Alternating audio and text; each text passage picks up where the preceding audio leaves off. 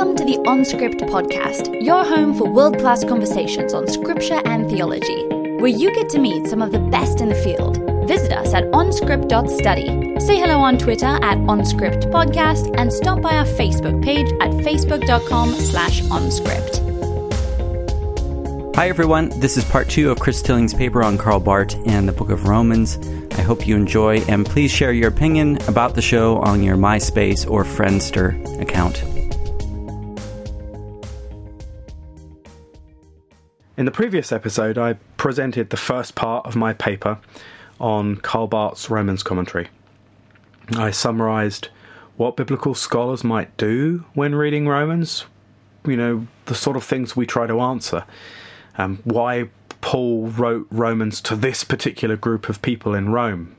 You know, we try to get to the bottom of why Paul thought he w- he was achieving uh, something with this letter. Um, we'd be careful to present and weigh up all of the most likely ways of reading Paul's Greek, looking at the grammar of the of the Greek um, uh, letter and and that sort of thing.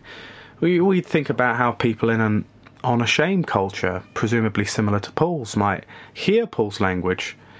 Um, oh, you know, and all of these things, we're attempting to clarify the historical situation of Paul's letters and, and, and avoiding that great sin. I mean, this is the great sin for biblical scholarship anachronism. You know, we wouldn't think it right to read the book of Revelation, would we, as as if the locusts that you read about there were really UN helicopters sent to destroy Brexit.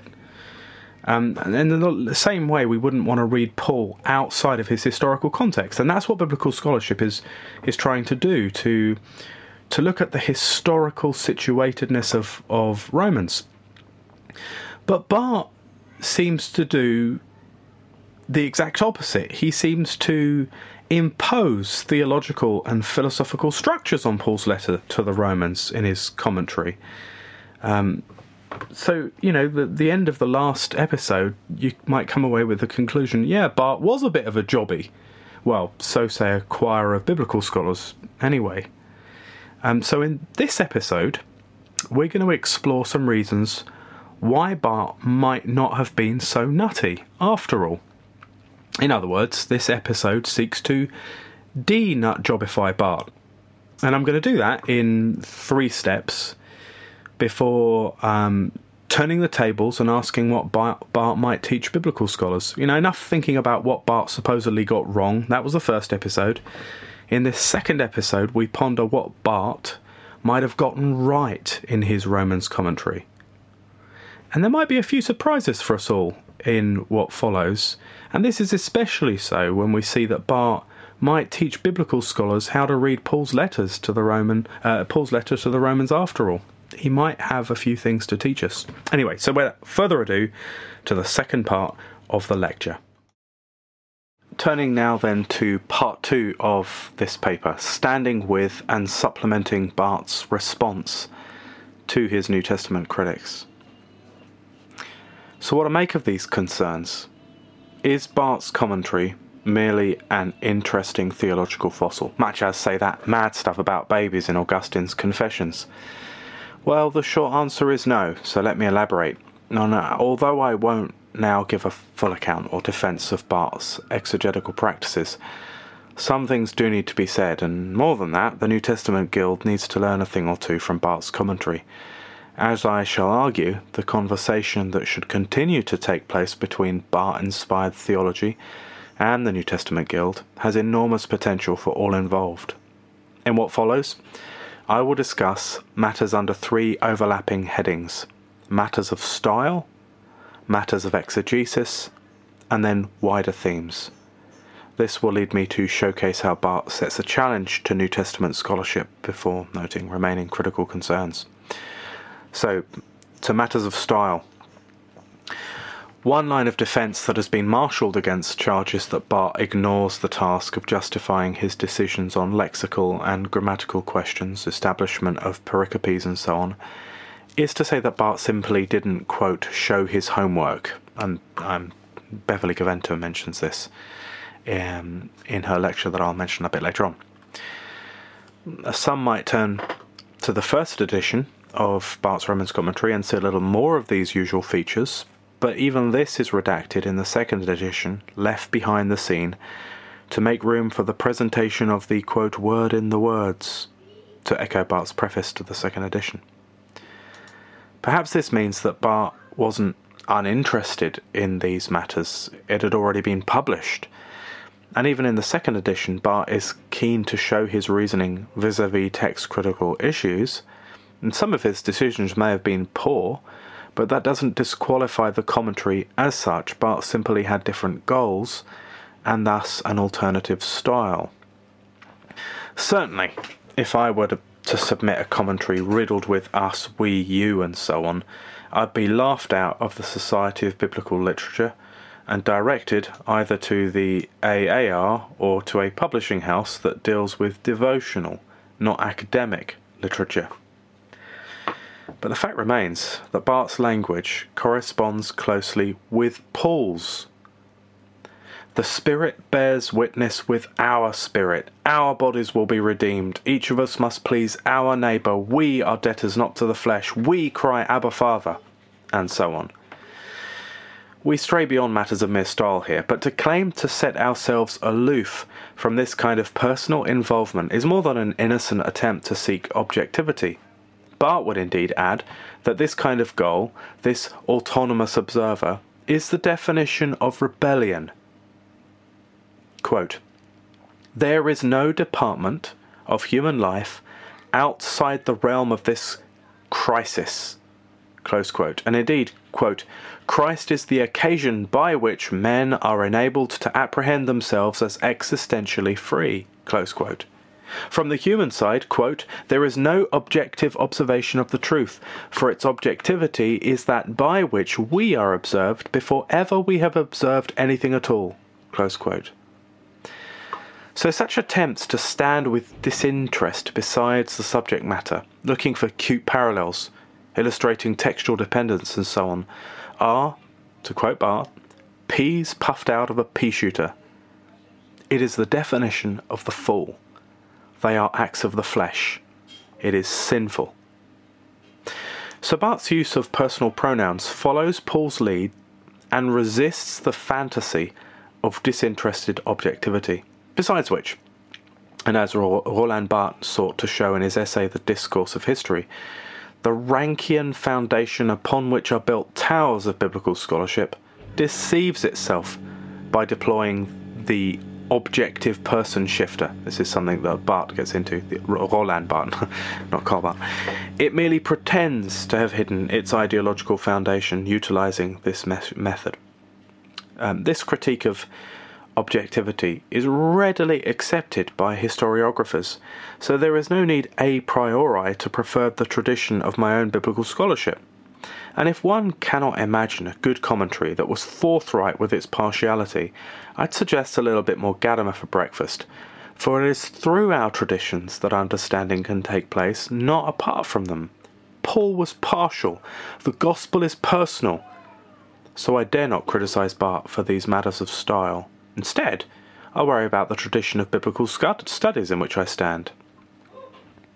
And this is why Barth's sermonic tone need not be dismissed either. Yes, Barth's dialogue partners do mean that this is an odd commentary by modern standards, but we must remember that Barth wrote these commentaries without a doctorate as a pastor in Safenwil. Apart from that, and for much of church history, from the fathers and mothers to the reformers, theology was written as sermon, as prayer. Barth stands in an older tradition than my own. Now, I don't want to spurn contemporary biblical commentary, obviously, but one cannot dismiss Barth's work as commentary based on these stylistic factors. Nor does this imply that we can now all go on a subjectivity free for all. The point, as Barth articulated, was to see the word in the words, and one wonders which model better serves this end. So now to matters of exegesis. Beyond these issues are matters of exegesis, interpretive claims that seem highly problematic, and I outlined a few earlier. But let us linger on his account of Romans 9 to 11. And actually, my paper was originally going to be devoted to Barth's reading of Romans 9 to 11, but Beverly Gaventa, much to my chagrin, very much stole my thunder with her brilliant recent paper at the annual Barth conference, which you can find on YouTube. Um, just put in Beverly Gaventa annual Barth conference and you will find it. Definitely worth your time.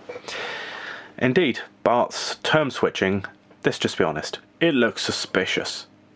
Israel is the church, and sometimes Israel too, while the Gentiles are the unchurched. Isn't this supersessionism?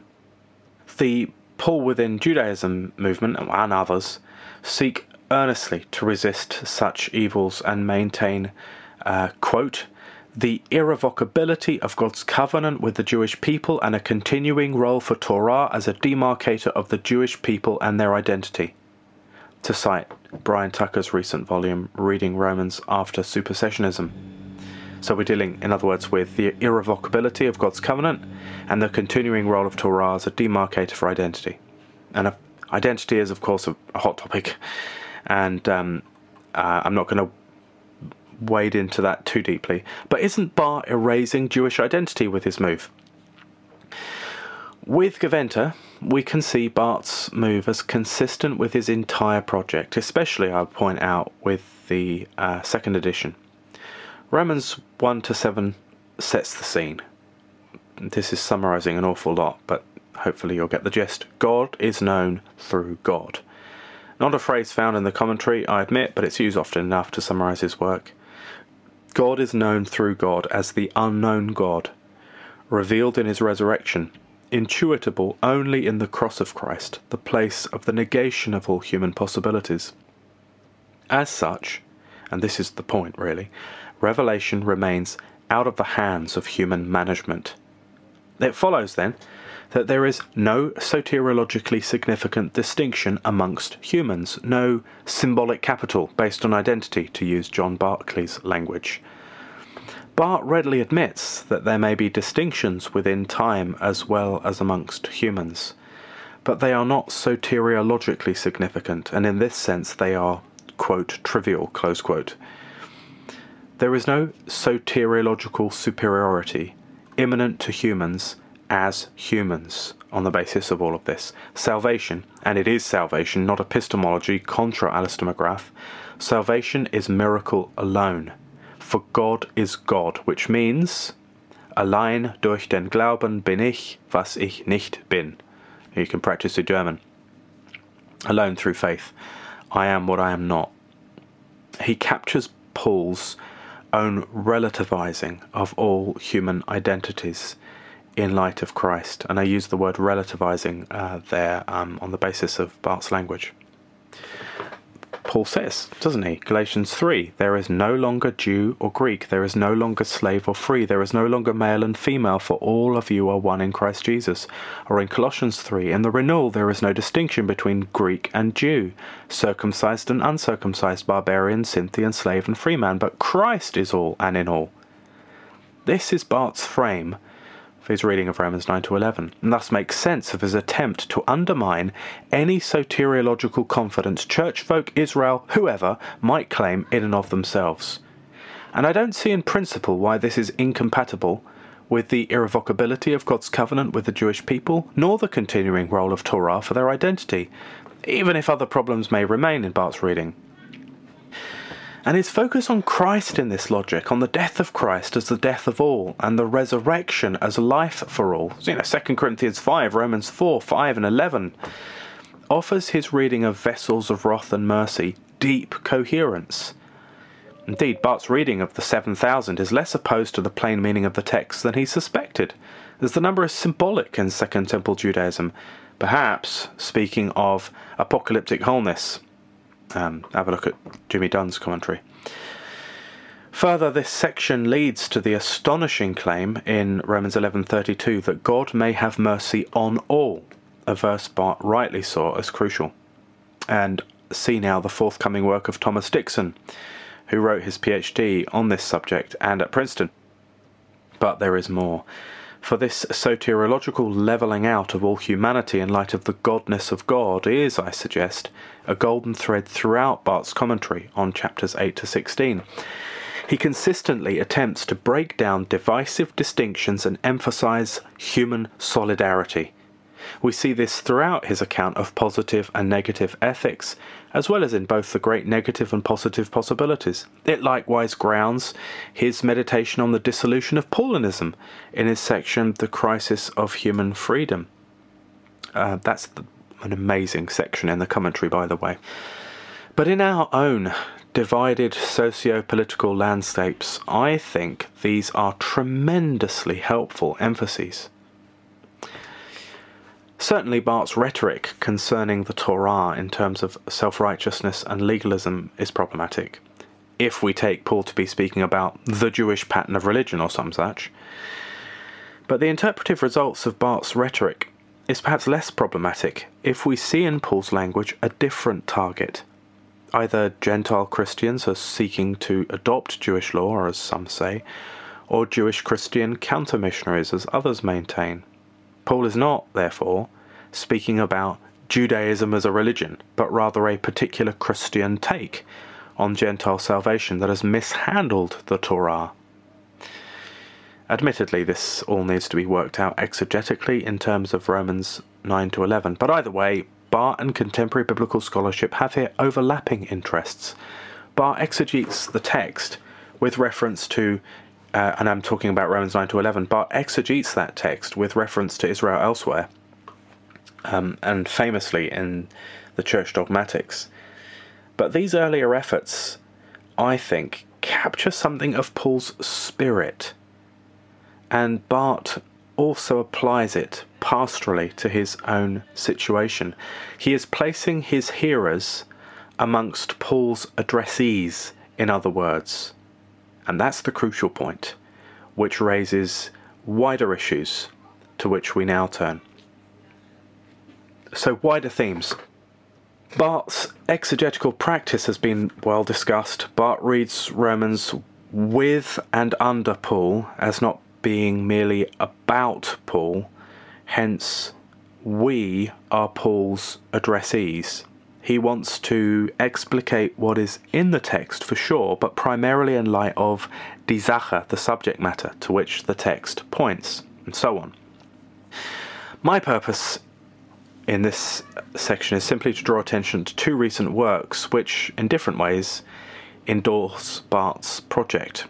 And the first is Darren Sarisky's uh, recent monograph, Reading the Bible Theologically, and the interview on OnScript um, it, it has already been published, and you can go and listen to it. Um, in which Sarisky seeks theologically to construe the reader of Scripture. Sarisky contends that we need to arrive, quote, at a proper view of historical distance, close quote, one which notes, quote, the single economy of salvation in which all these interpreters are situated, close quote, whether they be the original auditors of one of Paul's letters, whether they be medieval Catholics, or whether it be one of the listeners of OnScript. And this is so, quote, despite the differences that mark them with respect to immanent determinants of identity, close quote, in terms of time, place, language, social script, class, race, gender, and so on. All readers are, as Sarisky argues, quote, united together within the one economy of salvation, close quote. All are subject to death and salvation in Christ.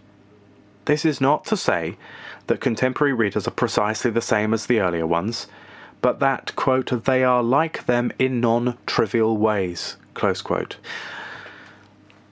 Really, it boils down to whether we're going to read Paul as if salvation is a reality or not. And its second is Seth Heringer's recent contribution, and the OnScript podcast is forthcoming. Um, and uh, on his book Uniting History and Theology. In it, Heringer goes on the offensive against the historical critical method. It is, he argues, based upon a skewed reading of the German historicism of Ranke and Troeltsch. It suggests that historians and biblical scholars do their work neutrally, then leave the results for theologians to do with what they will. Bunkum, says Heringer. The ditch between history and theology, which the historical critical method st- stresses, cannot be navigated by modifying the historical method. Nor can biblical work ignore history and hope for a safe haven on the shores of dogmatics, however that be construed, for Christian faith has to do with history.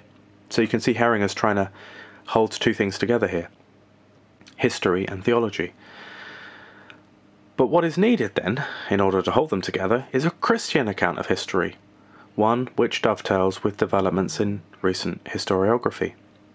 Heringer's first constructive proposal argues that a Christian historical method will involve, quote, a two leveled history, close quote, which boils down to an appreciation of the order and connection of Scripture, which one might suggest endorses Barth's articulation of the theme of Romans in relation to his commentary as a whole. Um, second proposal is to reject the notion of scholarly neutrality, which we've already discussed. His third point is to appreciate the interconnectedness of past, present, and f- future, to which we're going to turn shortly. But first, a word about the nature of Barth's theological exegesis, for it should be noted that apart from a few mentions, creedal terms don't play a decisive role in Barth's commentary.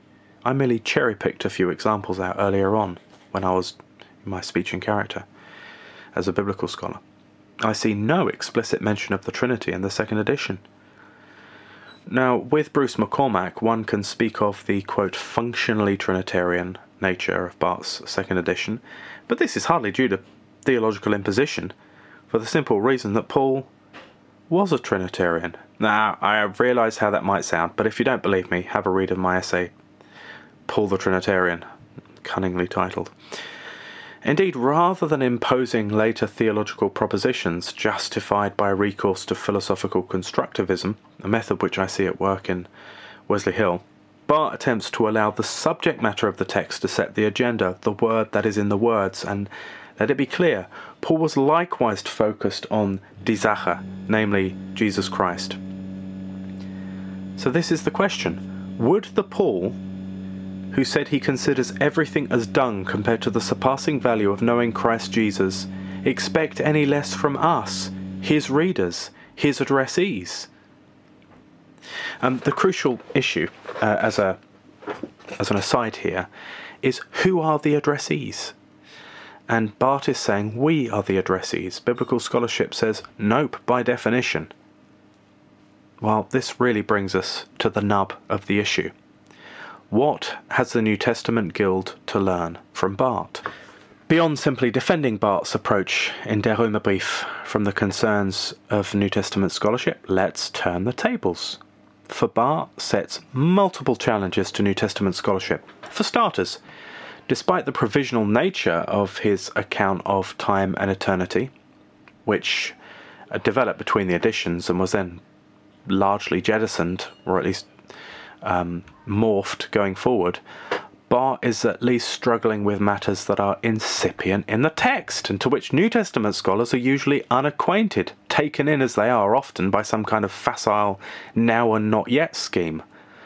Paul's language is richer than that. Witness the way, for example, Paul can speak of Christ's past constituting the present. So to Gentile Roman auditors, Paul says, you have died to the law through the body of Christ. That is to say, Christ's past constitutes the present. Then again, Paul can state that the past of the past of Christ is not just the present, but also the future for Christ's followers. So in 2 Corinthians 4:14, Paul writes, quote, "The one who raised the Lord Jesus will raise us also with Jesus." Christ's past is the future resurrection. It is not here raised like Jesus, but with him, constituting, to use Michael Wolter's language, an Ergehensgemeinschaft of Christ and his followers. Yet Paul can also state that the future of Christ followers is inscribed in the past. You were raised with him, Colossians 2, and a few other places in Colossians and Ephesians 2 6. But even this does not exhaust the richness of the way time flexes around Christ. For Christ is eternally pre existent for Paul, meaning that creation and what follows are the smaller stories, the subplots encompassed by Christ. Creation does not happen before Christ for Paul, and this even though this Jesus was born of woman under law, Galatians 4 4. So much for Paul. Hence, Barth's language wrestles with what is really there, with his language of eternity being the frontier of time, uh, or when he writes of time um, bearing within it that eternity by which it is dissolved. On this, Paul and Barth would agree Christ is our contemporary. Yes, we are the addressees, in other words.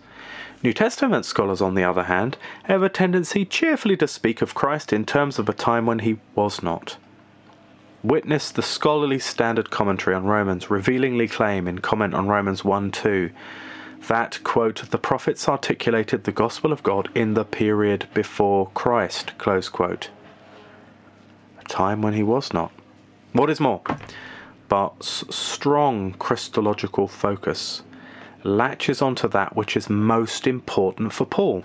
For the apostle, quote, living is Christ and dying is gain, Philippians 1:21. And his deepest longing is that, quote, we will be with the Lord forever, 1 Thessalonians 4:17. Get this and you get Paul. Miss this and much will be twisted out of joint, which is why I prefer apocalyptic readings of Paul, but that's another story. But more than this, Barth presses these insights through in ways that the New Testament Guild still struggles to accommodate, and to their detriment.